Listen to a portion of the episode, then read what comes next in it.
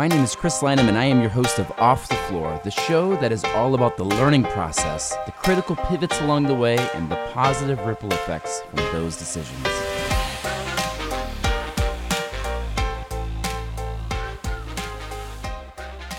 Hello, everybody. My name is Chris Lynham, and this is Off the Floor. I should tell you that in the time since our last episode, we had another baby, and I want to welcome baby Ava Rose Lynham into this world. And uh, it's been a great little baby break, and now I'm back in action. So, today we're going to talk about the safe choice. So, how many times have you been guilty of unpacking your gear and huddling around the campfire of a safe choice? We've all done it.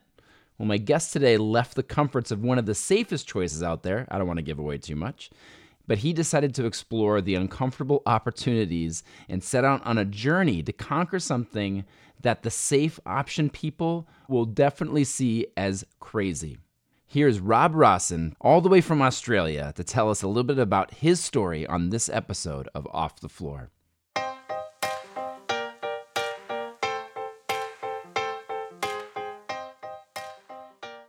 I'm really excited to share that I've got Rob Rawson.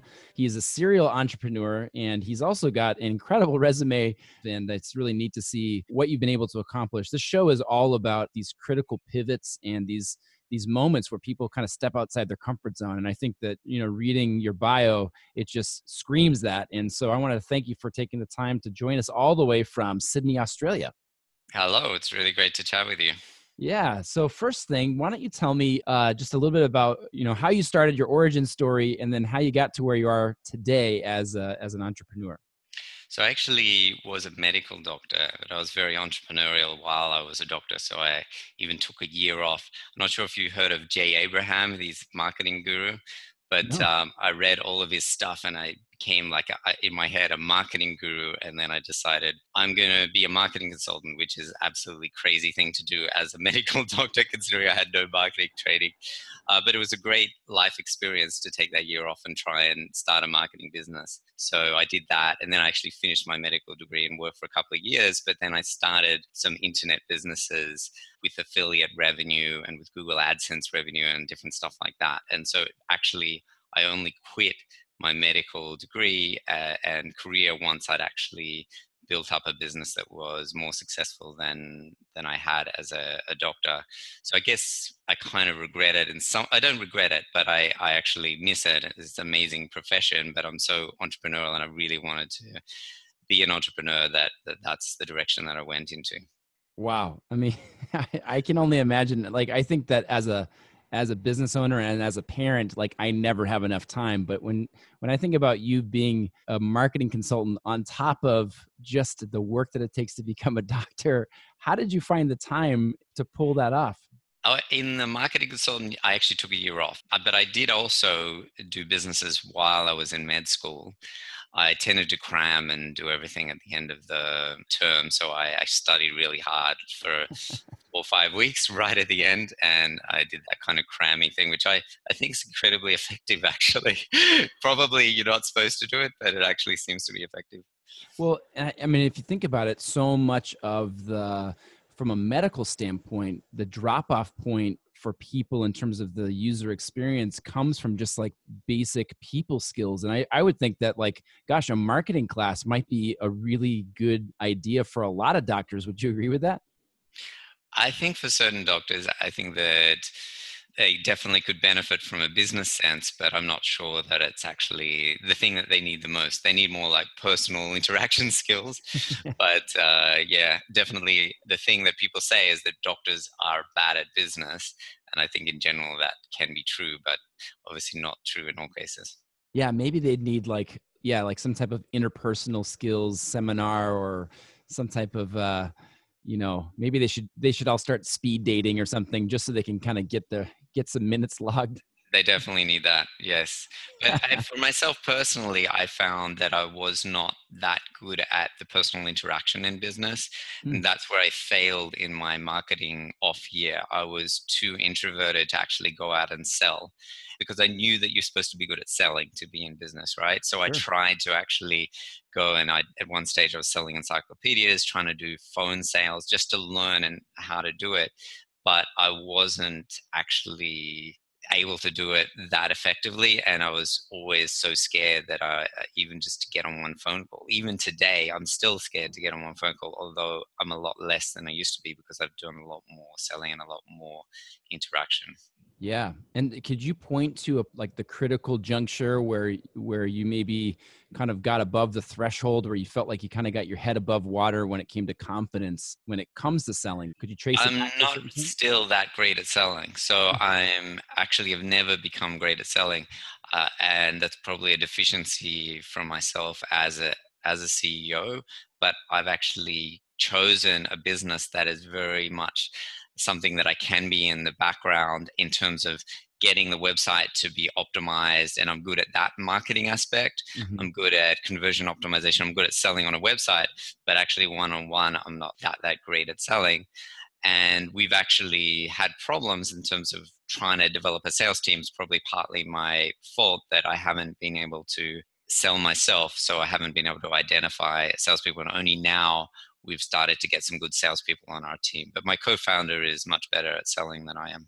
Well, I think I can totally understand that as a writer, how easy it is just to kind of put yourself behind the scenes and not even to talk about yourself and, speak in the first person or anything that you're trying to create value for people, but kind of doing it at a distance. And so I could see where that's coming from for sure. But it's neat that you've surrounded yourself with people that can kind of like pick up the slack where you where you may not have that. I think it's really the type of business. If I tried to get in a business that was primarily sales driven, I think it would be very difficult for me. And having a business that's purely on the internet where I can optimize marketing, where I can spend a lot of time on conversion optimization, which has been our number one driver, then that is something that I'm really good at. And so it's okay. Like, this mm-hmm. is the kind of, it's choosing a business that actually fits with my personality and getting better at selling at the same time, but not trying to choose a business like a services business or sure. uh, maybe an agency or something where the selling is the number one thing. Yeah, absolutely. So now give me the point where you realize like I mean in America especially I mean we think of like going from a doctor to anything else seems like this huge step down you know so was was there like family or friends did everybody say you were crazy for for doing that or did you just kind of go your own way and and stick to that path? I, I, pretty much went my own way when my parents were already knew that I was a little crazy and was doing all sorts of entrepreneurial stuff. So I guess they were very supportive of whatever I wanted to do. No one really said, oh, "Hey, you're crazy. What are you doing?" Um, probably later on. I think I think what's a little funny is sometimes you're talking to someone and then they have gone from another career and they're trying to get into medicine and they're like how could you leave it? You know like i'm trying my whole life to get in i can't get in and then i'm actually going the opposite direction and that feels a little weird uh, but if you talk to doctors a lot of them are like oh good on you you got out and which is also weird because like medicine is great like why why are they trying to get out? Um, they're not really loving what they're doing which is um, which is strange but yeah. Yeah i think i think you got to do what you're really passionate about and i'm definitely am passionate about what i'm doing so that's great. Was this a situation do you feel like where you were kind of losing the spark that you had for for medicine or was it just that you know marketing and and being you know having an entrepreneurial spirit just kind of overtook that I think it was the latter that the entrepreneurial spirit overtook it. And it would be great actually to do a medical business. And I still kind of would like to do that in some ways, but it, I don't quite know where to start. And, it, and it's hard to, you've got to have this blend of taking what you've got and the abilities and, and the background that you've got right now, and then combining that with where you want to go. If I just plunk myself down and say, hey, medical business, let's start that's pretty scary and that's really hard to get started. So I think there's got to be some kind of direction in the future where I want to go versus where am I now? And I'm trying to balance that. I, I got your business angle. It's going to be people skills for doctors, and then there's going to be a secondary course just on penmanship. sure. so now, um, if you think about like the medicine background, how do you feel like that equipped you for what you're doing right now? Like, was it just the long hours? Was it, you know, all of the the studying like you said you could just cram and kind of get it all done like what do you feel like it really equipped you to do to kind of get you to where you are i'm not sure how much it equipped me i think that the persistence and the ability to persist at something definitely equips you with everything so that is in medicine as well you got to persist to to get through it and that's one of the most critical factors but i also got that from reading through hundreds of entrepreneurs and trying to identify what they've done. Uh, and it's just more an inherent drive in me that I really wanted to be successful. So I think it equipped me more in that general skill sense, but not so much in specifics. Cool. And and now like if you think about like the point where you finally cut ties, did you have to tell anybody? Did you like put in your 2 week notice at the hospital? Like I want to just like I was I was working as a locum. I, it maybe it sounds like a big thing uh, from the outside, but I was working as a locum working one week per month. So the other 3 weeks I was already working on business. Mm. So it didn't seem like a whole a big deal. I wanted to travel the world. That was part of it. So I was like, oh, I'm going to travel the world as well, and then work from my laptop. So it was a combination of those things. No, it wasn't really any big hoopla. Got it. Okay, cool. And now, from an entrepreneurial standpoint, like who are some influences, and what do you feel like you've gleaned from them? Like you've talked about what you've really like absorbed so far. I'm going actually crazy on podcasts, and I want to build a billion dollar SaaS company, software as a service company. And so I actually made a list of every single podcast from every single SaaS company that is a billion dollars or close to it. And I'm listening to every single one. I got an assistant in the Philippines and uh, I've got several assistants in the Philippines. So one of them actually made a list of all of these podcasts, add them to my post- podcast app, and then I'm lining them all up. I'm listening to one after the other, every single podcast. So, wow. like, that's the extreme that I'm going to with podcasts because there's really thousands, tens of thousands of entrepreneurs, but I wanted to listen to the ones that are very specifically where I want to be. Uh, so that's that's a big thing. And then reading, I haven't done as much in person, which I think is probably lacking. Like it would be great if I had an in-person mentor, mm. but I haven't actually managed to to get that so far because I've been so remote. And like, being in Sydney, I'm there are people here, but I just haven't connected with them. I have got a couple of friends that are doing quite well, but yeah. no one that's a billion-dollar SaaS founder that's cool that you're so specific too and then you're kind of like lining up the resources. And gosh can we just say how great it is to have technology at the point that it is right now where you could have a, a virtual assistant in another country and get all that stuff done for you? How great is that? It's incredibly effective. I mean it sounds like a huge project but from my point of view my time it's probably like two hours or one hour maximum uh, where i was actually going, hey, let's get all of these founders. Here's the founders. Where do I find them? And then so now I'm getting the knowledge of all of the, the billion dollar SaaS startups and what they did eh, printed in my brain, right? Um, so I think that's really interesting. I just heard something interesting today from one of the uh, SaaS founders, and, and he was talking about how he integrated with a thousand partners. And just think about that, right? Like normal business, you know, normal software company are like, yeah, I'll do an integration. I'll do two integrations. Maybe I'll do 10, but you don't do a thousand. Wow. Like he, he made a list and, and this is what it takes to be like a billion dollar SaaS company, right? You, you make a list of all of the partners and then you integrate with a thousand. So that's wow. the kind of thinking that it takes you to, that it takes you to another level when you listen to these guys who are at the next level from where you are at. Yeah. So it's, it's interesting. Sure you'd never be caught dead using a cell phone from 1998. And as crazy and outdated as a flip phone might seem in today's technology, there are still businesses that have outdated websites. This is where HubSpot can really help. We've been using the platform for the last four years, and it's how you can not only update your website, but turn it into a marketing beast. Want proof? HubSpot's giving off the floor listeners a free inbound marketing guide just by visiting hubspot.com slash off the floor. This is going to help you get started and see if you need a website update.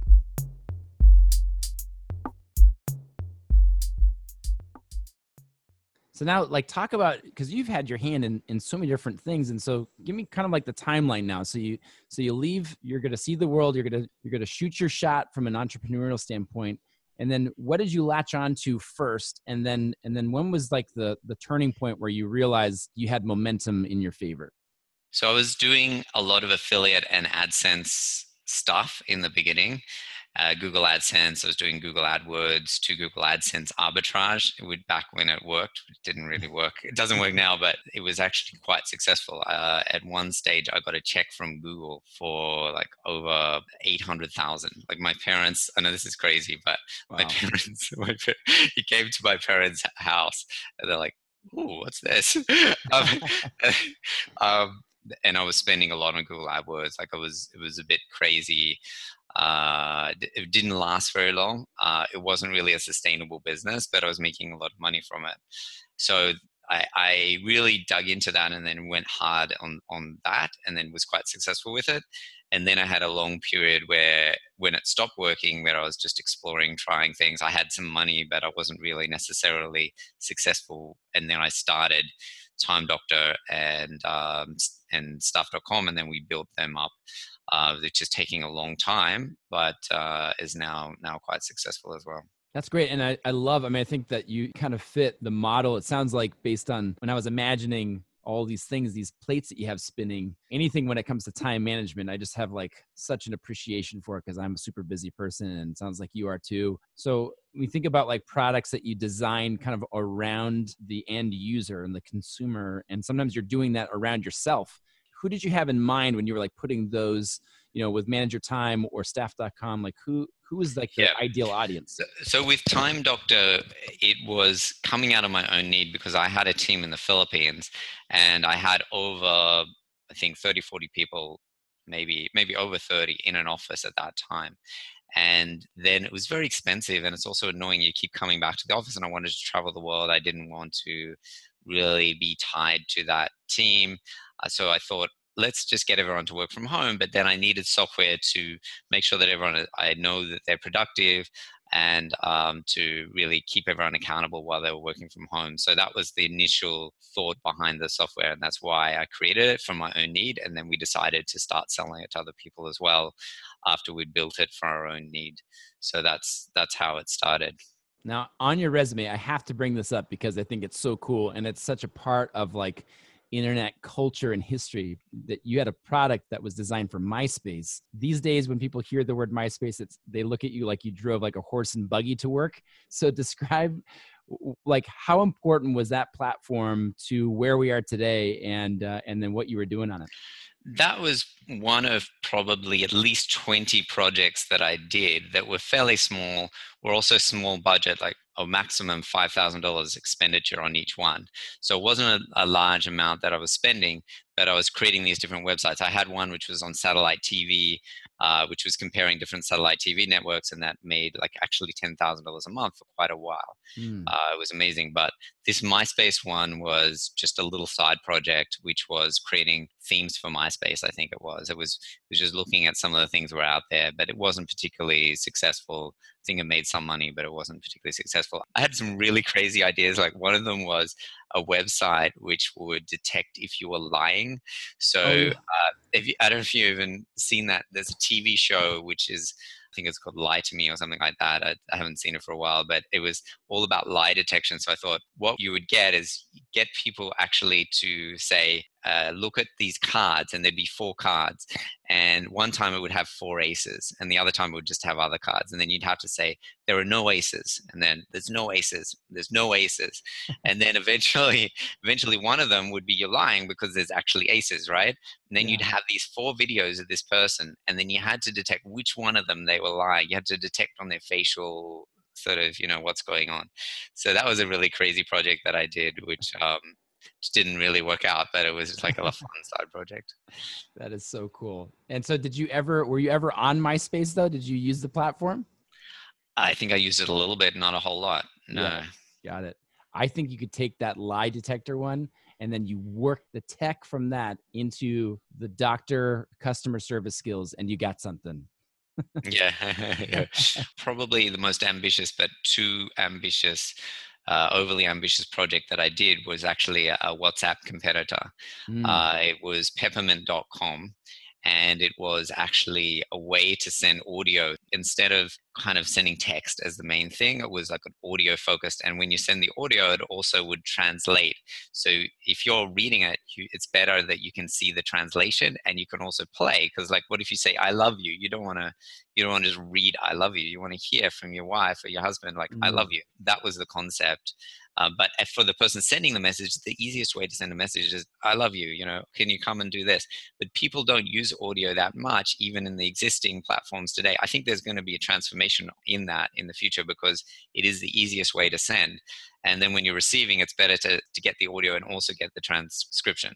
So I think the idea was good uh, and still is good and still is valid. However, the execution was extremely difficult. Like if you imagine what it takes to build a WhatsApp competitor, it's not easy. And I didn't have funding; I was self-funded, and it was overly ambitious. So that's one of the things that I learned. I'm not going to do a, a, startup like that again, where you it's a no revenue startup, it's a consumer startup. It's not something that I have experience with. I'm now only focused on something that's going to make me money, a SaaS product that actually I'm going to get revenue straight away because that's a lot safer. Like if I shoot for the stars and shoot for a billion dollar company right now and then I fail, I'm still successful.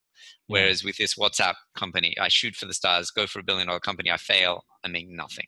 Yeah. It's a big difference, right? For sure. So there's that kind of safety thing is important too, I think.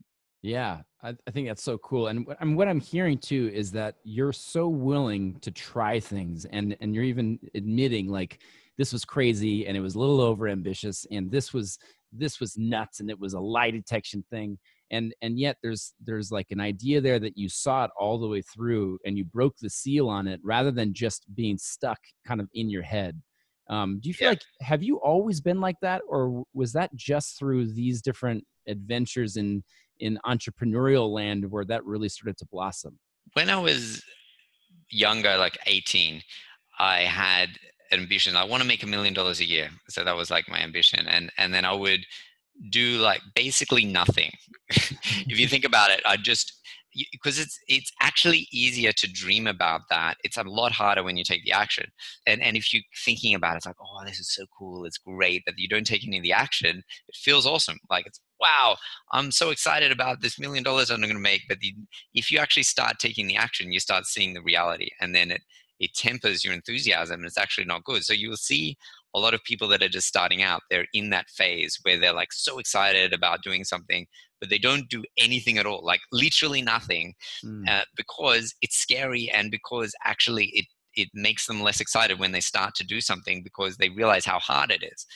And I think through the years, I got better and better and better at the execution. So uh, when in my 20s, I got better, and in my 30s, I got better. Now I'm 45, so I've become less, I guess, ideas person now, probably because I'm older and more experienced.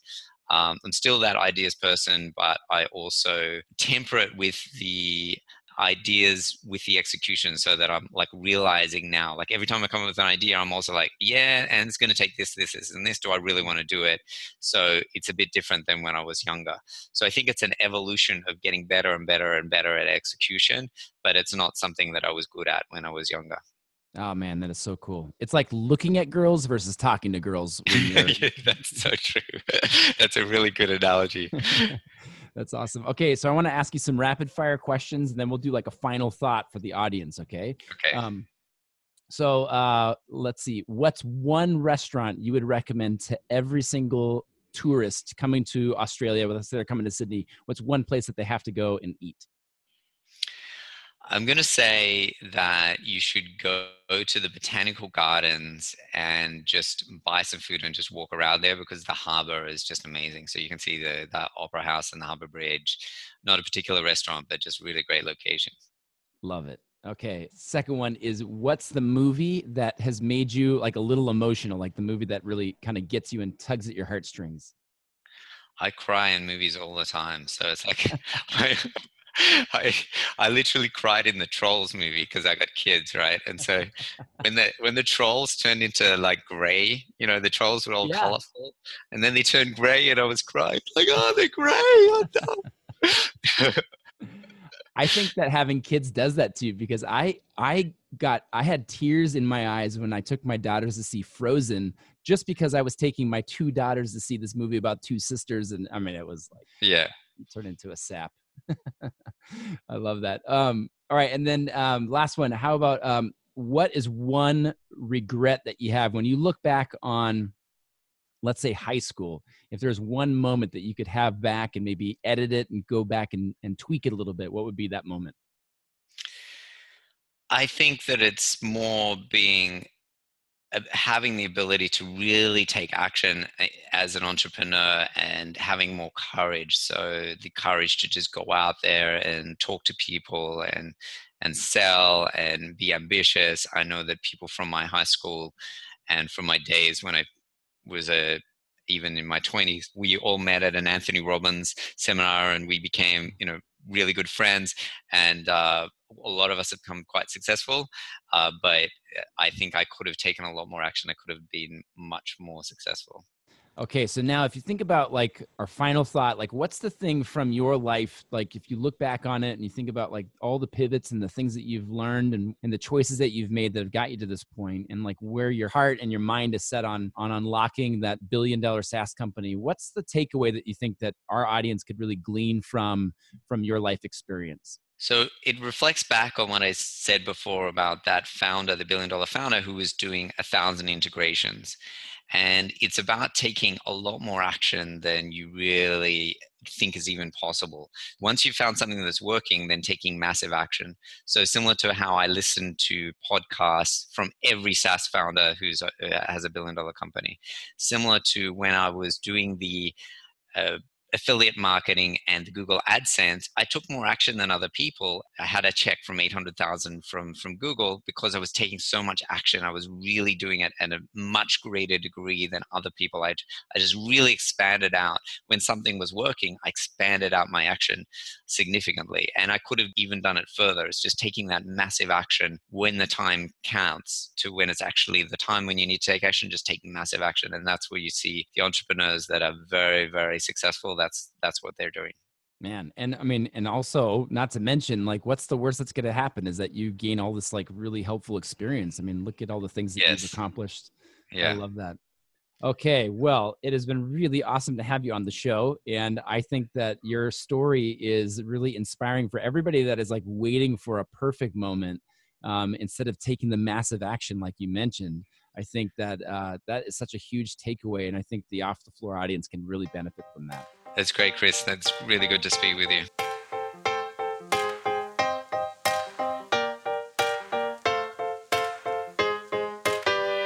Okay, here's the recap. In the book Algorithms to Live By by Brian Christian and Tom Griffiths, they both talk about this idea of exploiting versus exploring. So you can take full advantage of what you have, would be exploit, or you can continue to forge ahead and look for something better, explore. I think it's safe to say that Rob is an explorer, and what's really interesting is that he'd do that despite the opportunities he could have easily exploited. Now, we all have a skill, a talent, or some environment that's the easy stop on our journey, but Rob is such a great example of someone who has the confidence to push further. I want to thank Rob for joining me on Off the Floor, and I hope that you got something that inspired you today on this episode.